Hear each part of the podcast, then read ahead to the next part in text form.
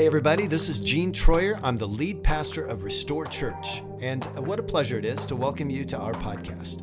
It's my hope that you will be marked by love and encouraged in your faith and inspired to become all God has created you to be.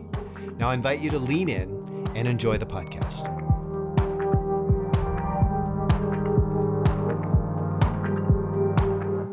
Uh, this is a new series called Idols. Idols. Uh, this morning it's entitled Imago Dei, which means the image of God. The image of God. So, what is an idol? What's an idol? Does it look like uh, Man City? Does it look like Chelsea? Maybe it's the Cubs.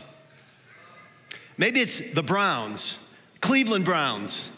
Are you kidding me, right? Well, I had a coworker back in the day who was, well, I don't know, I think he worshiped the Cleveland Browns, and they were not worthy of worship whatsoever. They couldn't win a game. And so, what happened every Monday morning, I had, or as it was, if it was a Monday night game, we were dealing with it on Tuesday, Wednesday, Thursday, and by Friday, he might have forgotten their loss and might have recouped enough to like do his job, right? It took a while. This guy worshiped the Cleveland Browns. You know, back in ancient history, it might have been Baal, or it might have been Moloch, or it might have been Zeus, and Hera, or Athena, Apollo, Artemis, Ares, Aphrodite. While we're on the A's, today it might be Adidas, it might be Apple, it might be Audi. It might be Justin Bieber. These are all the idols that we look to to satisfy the thing in our lives that is missing. These are all the things that have the propensity, the possibility of becoming something that they ought not be in our lives. Well, the Apostle Paul he was in, in Athens, Greece, and he, and he writes this in Acts chapter 17. It says, While Paul was waiting for them in Athens, he was deeply troubled by all the idols he saw everywhere in the city. Fast forward to verse 22, he says, it says, So Paul, standing before the council, because he pointed these things out, he was observing this, this idol worship. And so he went before the council and he addressed them and he said, Men of Athens, I notice that you are very religious in every way. For as, as I was walking along, I saw your many shrines, and one of your altars had this inscription on it To an unknown God. This God, whom you worship without knowing, is the one I'm telling you about. He is the God who made the world and everything in it. Since He is the Lord of heaven and earth, He doesn't live in man made temples, and human hands can't serve His needs, for He has no needs. He Himself gives life and breath to everything, and He satisfies every need. From one man, he created all the nations throughout the whole earth. He decided beforehand when they should rise and fall, and he determined their boundaries. His purpose was for the nations to seek after God and perhaps feel their way toward him and find him, though he is not far from any one of us. For in him we live and move and exist. As some of your own poets have said, we are his offspring. And since this is true, we, we shouldn't think of God as an idol designed by a craftsman from gold or silver or stone. God overlooked people's ignorance about these things in earlier times, but now he commands everyone everywhere to repent of their sins and turn to him. For he has set a day for judging the world with justice by the man he has appointed, and he proved to everyone who this is by raising him from the dead. When they heard Paul speak about the resurrection of the dead, some laughed in contempt, but others said, We want to hear more about this later. That ended Paul's discussion with them. There's a couple things I want to just point out here. Paul noticed that there were gods that they were serving that in particular one that didn't have a name, and he pointed them to Jesus in that moment, saying, This is who you're worshiping. You don't even know it, but this is the one you're worshiping. And then the very last line of this passage says, That ended Paul's discussion with them. Now, let me just give you a side note. That discussion ended that day. Your discussion with your friends, your acquaintances, those people that you're speaking life into, it doesn't mean that the first time you speak to them, it's all said and done. Your own journey, unless you are very unusual, your own journey is not one that started one day and by the end of that day, it ended. You were convinced from the point you heard for the very first time about Jesus that by the end of that day, you were fully convinced even though you were just introduced to him. that is not usually the way it works. So take heart. Take heart if that is your situation as well. I'm trying to.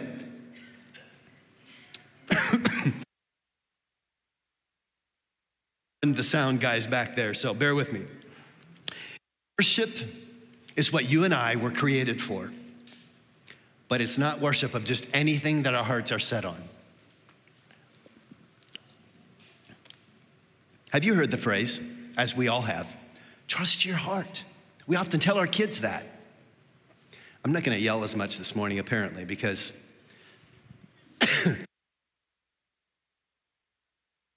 I haven't hardly coughed all week, wouldn't you know? Somebody be praying for me. We tell our kids, honey, follow your heart. Honey, trust your heart. You know, you know what you need to do. Trust your heart. What do we do with this popular and this accepted cultural assumption that our hearts are good and trustworthy? That our hearts are a place where truth and honesty live.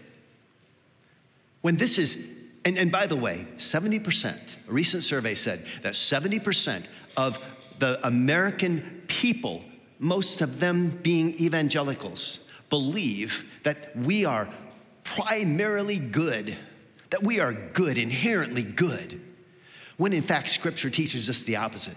The Scripture says that we are broken and sinful and we are in need of a Savior. And yet somehow we have figured out that we know better than Scripture. And that even though Scripture says we are broken and in need of a Savior, we're really good though. We're really good, inherently good. Jeremiah the prophet Jeremiah in the Old Testament.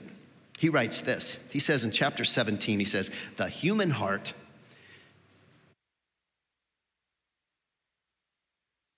human heart is the most deceitful of all things and desperately wicked. Who really needs to know how bad it, who really knows how bad it is? And he answers his own question when he says, But I, the Lord, search all hearts and examine secret motives. John Calvin, theologian John Calvin, said the human heart is a perpetual idol factory. A perpetual. We keep making idols of everything and anything. I mean, even in the 21st century, as enlightened as we think we are, idolatry is a real thing. It's just more subtle.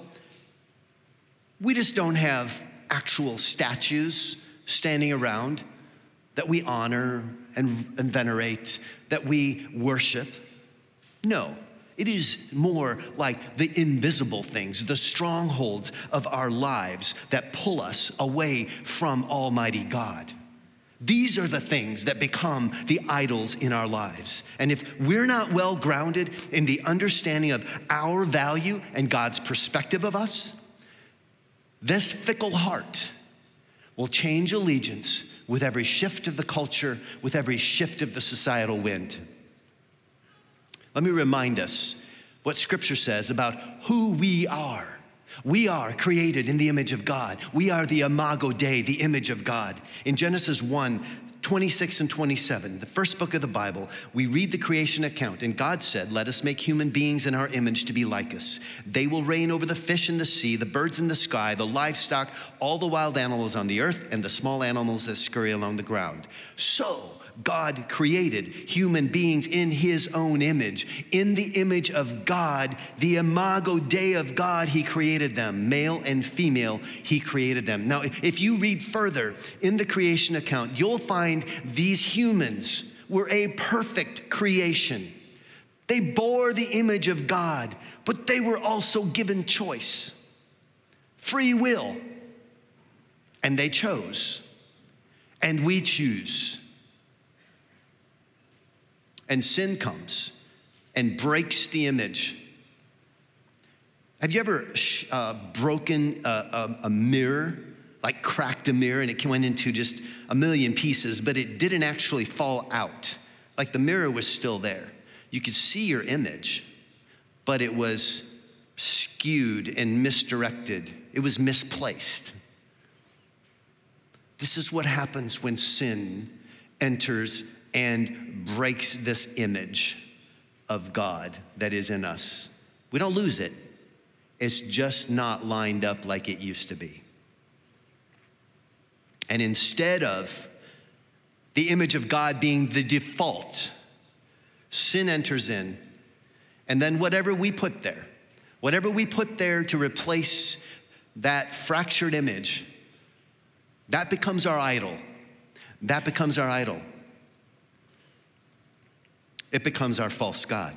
So, how do I know this morning if I have an idol? Or if the image of God, the Imago Dei, is visible in me?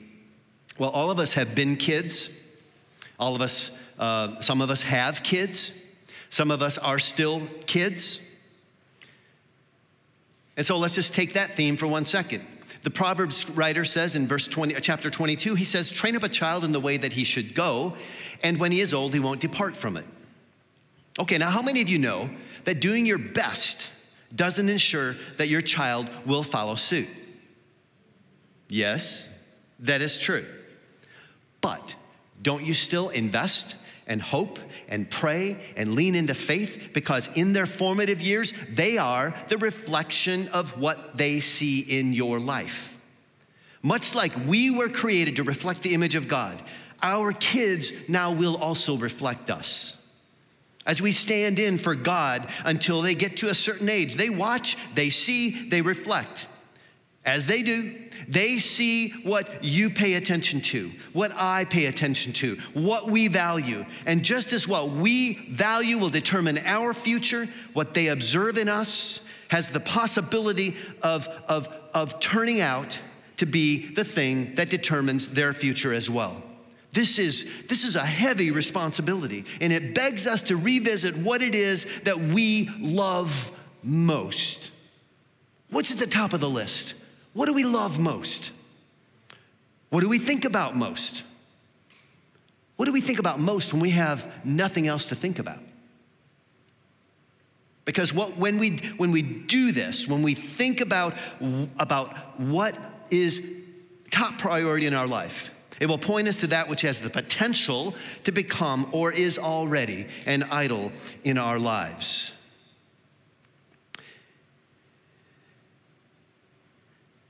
All of us have seen the, the Ten Commandments. All of us are at least somewhat aware of what they are. Moses received the Ten Commandments, and we read about it in the book of Exodus, chapter 20. Then God gave the people all these instructions I am the Lord your God who rescued you from the land of Egypt, the place of your slavery. What's your Egypt? What's your place of slavery? You must not have any other God but me. You must not make for yourself an idol of any kind or an image of anything in the heavens or on the earth or on the seas. No other gods, no idols. First two commandments. Now, an idol here, and in, in scripture a lot, refers to images that are carved from stone or wood or gold and silver. God has created and He has put His creative spirit in us. So He is not in these words saying, don't create. We get all kinds of confused about some of this sometimes. God does not contradict Himself. We are charged with creating just as He created. But we are charged with creating not with the intention of worshiping whatever it is that we create. He's not trying to stifle our artistic giftings and talents, but he's trying to help us to avoid these improper substitutes that, just like that ancient world, and now translated to this, this American world, idols steal hearts away from the true worship of God. Verse 5 You must not bow down to them, still talking about idols, or worship them, for I, the Lord your God, am a jealous God who will not tolerate your affection for any other gods. I lay the sins of the parents upon their children. The entire family is affected, even children in the third and fourth generations of those who reject me. You guys, you have you heard about generational sin? It doesn't just stop with you. If you make a decision to live a certain way, it impacts generations after you. But here's the thing. Here's what he says in verse 6. He says, But I lavish unfailing love for a thousand generations on those who love me and obey my commands. The blessing of worshiping the one true God, of putting away these feeble idols, is that thousands of generations after us will receive the blessing of Almighty God. Verse 7 You must not misuse the name of the Lord your God. The Lord will not let you go unpunished if you misuse his name. There's so many things I want to say about every commandment here, but that's not what we're doing this morning, so I'm going to keep going. But we're going to do a series. As I was preparing for this, I thought, you know what? It's time for us to do a 10 commandment series because it's important to get some clarity. Because some of these things we've heard all of our lives and we have skewed understanding of what it really means. Okay, I'm, I'm gonna go. Uh, verse 8 Remember to observe the Sabbath day by keeping it holy. You have six days each week for your ordinary work, but the seventh day is a Sabbath day of rest dedicated to the Lord your God this goes on and he keeps talking about the, the observation of the Sabbath. And all I'm to say to this is that it's important for us to have a rhythm of rest. The seventh day may not be in today's world and in the days of Jesus, even. Jesus walked through the grain fields and he was doing it on the Sabbath and he was doing stuff he wasn't supposed to be doing on the Sabbath. The religious people were all over him for that. But his point was in retrospect, now we see, right? Hey, don't make an idol of a certain day. The day was made for you, not, not, not the Sabbath. You were made for the Sabbath. The Sabbath wasn't made for you. So be clear about what this means. Number, uh, verse 12 honor your father and mother. That's a simple one. No, it's not. Then you will live a long life in the land of the Lord your God is giving you. 13. You know, sometimes we think, oh, these 10 commandments are so difficult to keep. Dude, if we can't keep these, uh, this is like base level human stuff. Don't kill anybody. Don't commit adultery. Don't steal. Don't tell lies about your neighbor. You must not covet your neighbor's house. You must not covet your neighbor's wife male or female servant, ox or donkey, or anything else that belongs to your neighbor. Here's the deal we never break commandments three through 10 without first breaking one and two. We never break three through 10 without first saying, I'm going to serve another God. I like this image and I'm going to worship that. No other gods, no idols. Those are the first two. Those are the first two that are broken before we break any others. Tim Keller wrote a book, Counterfeit God, that has uh, informed much of what I'm teaching this morning. Uh, so, just in case you think I'm really bright and intelligent, um, I'm just really good at copying and pasting a few things here.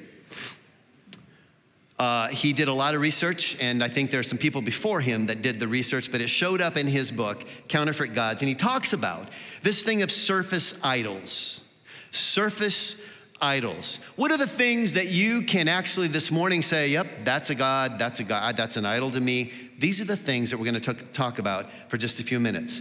Okay, so here we go. Life only has meaning, and I only have value if I have a particular kind of look or body image. Image idolatry. Image idolatry. Life only has meaning and I only have value if I am highly productive and get a lot of work done. Work idolatry. Life only has meaning, and I only have value if I'm being recognized for my accomplishments and excelling in my work.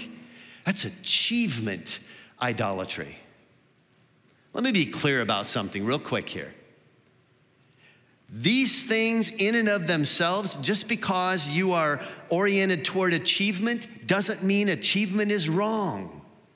Just because you like to work and be productive doesn't mean that work is wrong. Just because you want to uh, look a certain way doesn't mean that your image is wrong. But these are surface idols that have become something more than just a little piece of you. They become what you obsess about, what you think about. Does this dress make my hips look wide? That's a fair question. It's not one men should ever answer, but it's a fair question. So, what if it does? If we're, if we're worshiping the idol of image, we will be devastated by what shows up in the mirror. We will say, Well, I don't deserve anything good because look at me. No, you're the Imago Dei. You're made in the image of God.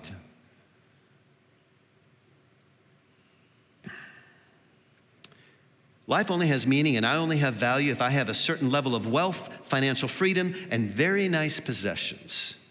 We Americans don't deal with this one at all. This is materialism idolatry. I only have, uh, life only has meaning, and I only have value if I am adhering to my religion's moral codes and accomplished in its activities, this is religious. Yes, religion can become an idol, religious idolatry. And the flip side of that is I don't need God, I am good on my own, and I'm gonna serve an irreligious idol. See, all of these things can, can just put us right into the ditch, one way or the other. Life only has meaning and I only have value if this one person is in my life and happy to be here and or happy with me. This is individual person idolatry. Life only uh, has meaning and I only have value if my race and culture is recognized as superior. Wow. We dealt with this one this year, haven't we? It just comes right out of all the depths of darkness. This one, racial, cultural idolatry. Life only has meaning and I only have value. If a particular social or professional group lets me in, this is inner ring idolatry. Man, if I could just get into that circle of friends, then my life would be worthwhile. If I could only associate with that club, then my life would be worthwhile. And until it does, my life has no value, my life has no meaning. Life only has meaning and I only have value if my children and or my parents are happy and happy with me. This is family idolatry. Oh. Deep introspection, parents. Think about the things that you're asking your kids to do. Think about the things that you think about when they don't behave in public. Which, for some of us, that is just the thing that happens whenever we're in public. Our kids do the opposite of what we've taught them. And so, immediately, the implication is on us, whether we think it's true or not. We put it on ourselves. I'm a terrible parent because my kids are acting like kids.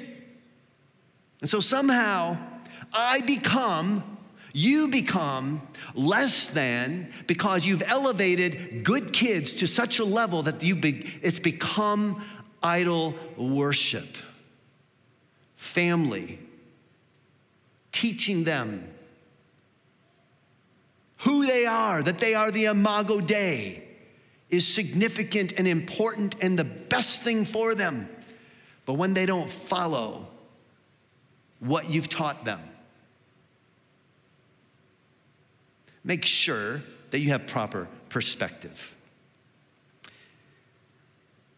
Life only has meaning and I only have value. If Mr. or Mrs. Right is in love with me and wants to be with me, this is relationship idolatry. If I can just get that one girl, my life would be complete. If that guy would just glance at me just one time, if that happened, then I would finally have value. Then I would finally feel like life is worth living. Relationship idolatry. My life only has meaning and I only have value. If I am hurting in a problem, only then do I feel worthy of love or able to deal with the guilt. This is suffering idolatry. Who would imagine that you would latch on to suffering as an idol? The pain, though, is good because then I really feel, feel deeply. And that pain translates to something that we just need to have in order to feel like we're actually worth anything. And finally, and this isn't all of them, but I'm stopping with this when life only has meaning and I only have value if I'm completely free of obligations or responsibilities to take care of someone, this is independence idolatry. And this is another way that we like to live here in the United States is independence is, is a really good thing for us, or so we think. And at some level it is. But it is, again, when it becomes an unhealthy level of independence, when we say, my life only has value and meaning if I don't have anyone depending on me. Now, we don't think of any of these things in a cognitive sort of way. We just live in such a way that reveals our actual belief. Now, on the surface, this is what these were surface idols, easy to recognize. This is what we see, but, but it's not the real problem. It's not the real problem because there are root issues, there are deep rooted idols and just like we pull the weeds in our garden, if you don't get them out by the roots, they're gonna come right back again. So it is as we look at what these deep root idols are. So, track with me here. First one comfort. Comfort.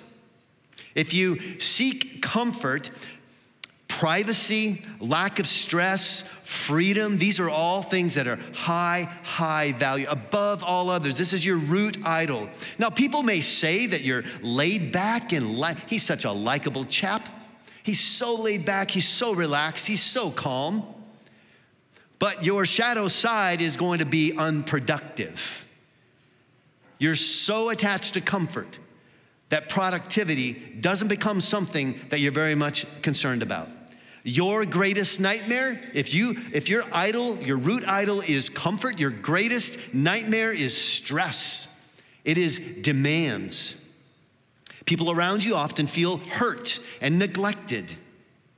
And your problem emotion is going to be boredom. Boredom.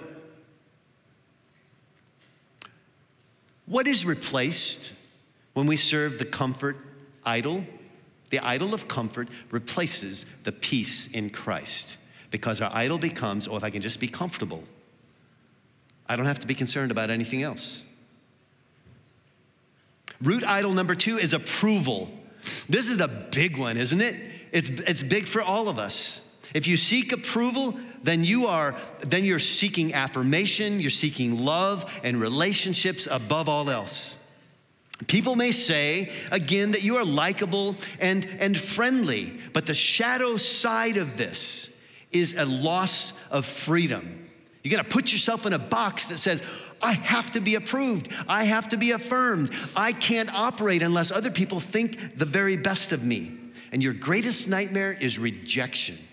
Your greatest nightmare is rejection when you serve this idol of approval. People around you often feel smothered. Some of you are doing some deep analyzing right this minute because you're wondering, hmm, is that why people move in and out of my life? Do they feel smothered? Your problem emotion is cowardice.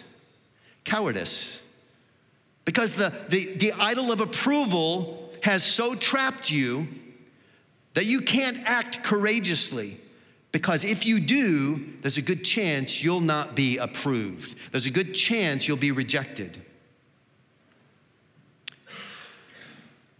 What you're giving up when you worship the idol of approval is living in God's love and receiving that above all else.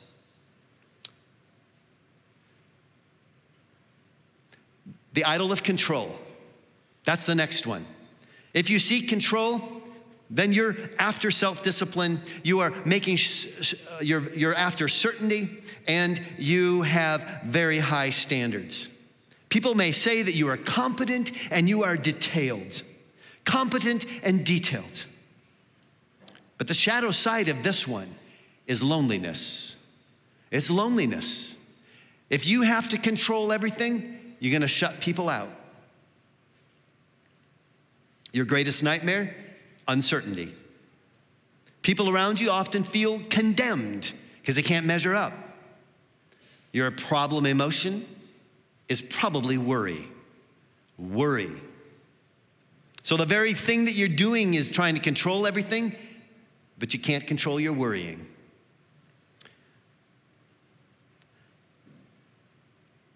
Deep root, deep rooted idol number four is power. Power.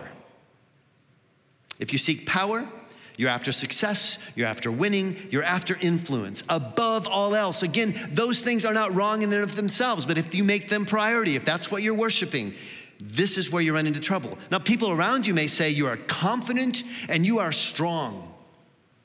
But your shadow, shadow side is that you carry a lot of burden and you carry a lot of responsibility. Your greatest nightmare is humiliation. If you are worshiping the idol of power, your greatest nightmare is probably humiliation.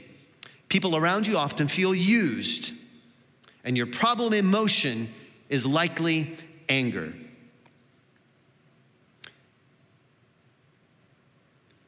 I worship at all four of those deep rooted idols.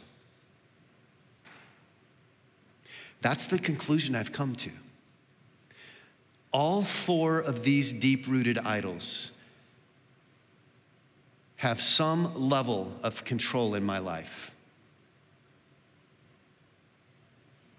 And as I was prepping, guys, I, I had the realization that God was once again saying, I need you to die to a few things. I need you to die to a few things. This is hard, hard work. This is a hard word. It's hard not to worship at the, at the idol of comfort, to want people's approval, to want to be in control, to go after power. All of these for the wrong reasons. But God keeps coming back and saying, This is why I sent Jesus. That's why He came and, and lost His life, because I wanted to, you to find your life, your real life. Not this idol worship fake stuff, but the real life.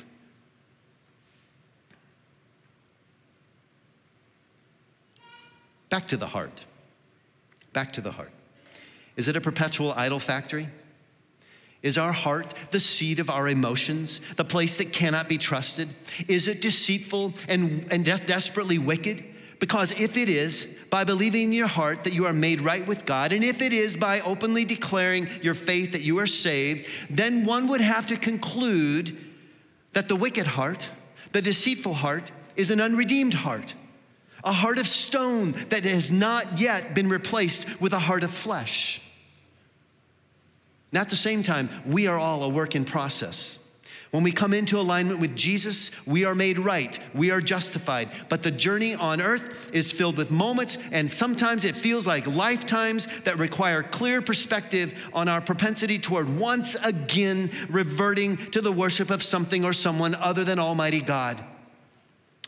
And again, I turn to the Apostle Paul as he writes it in Romans chapter 7. Romans chapter 7, verse 24. He says, Oh, what a miserable person I am. Who will free me from this death, from this life that is dominated by sin and death? Thank God. The answer is in Jesus Christ our Lord. So you see how it is? In my mind, I really want to obey God's law, but because of my sinful nature, I am a slave to sin. He doesn't stop there, though. So now, he says, and so now says the Spirit of God to us this morning. There is now no condemnation for those who belong to Christ Jesus. And because you belong to Him, the power of the life giving Spirit has freed you from the power of sin that leads to death. That's a good word. That's a good word for us this morning. Because if we consider the, the, the gravity of having these surface idols and realizing the depth of comfort we seek, the depth of power that we long for, the approval we want.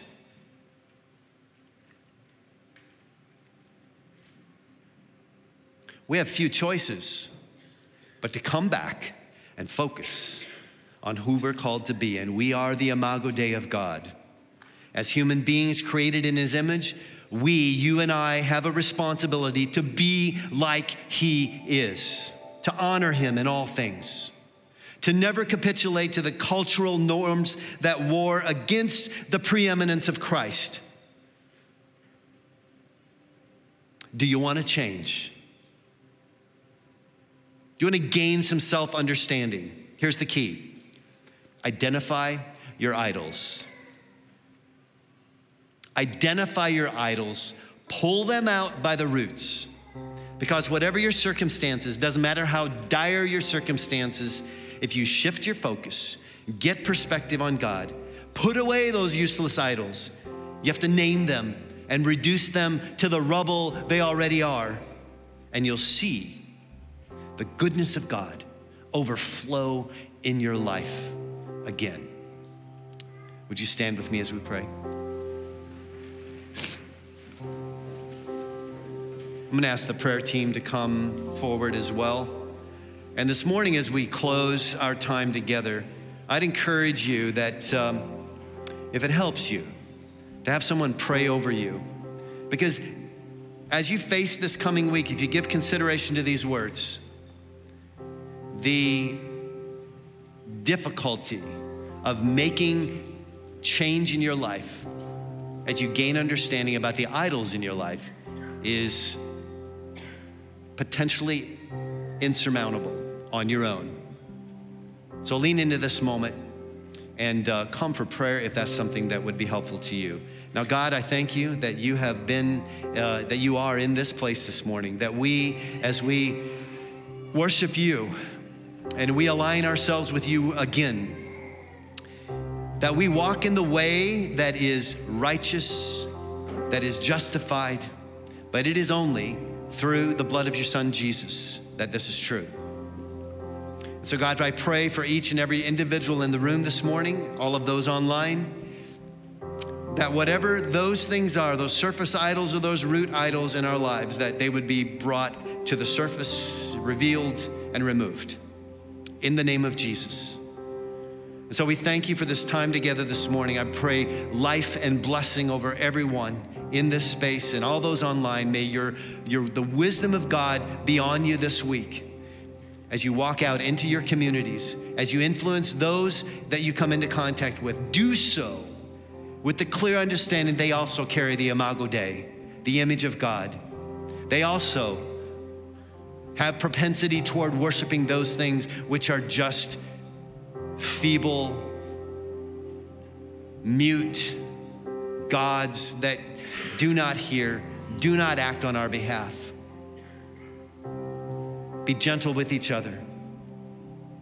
Love well in the name of Jesus. Amen.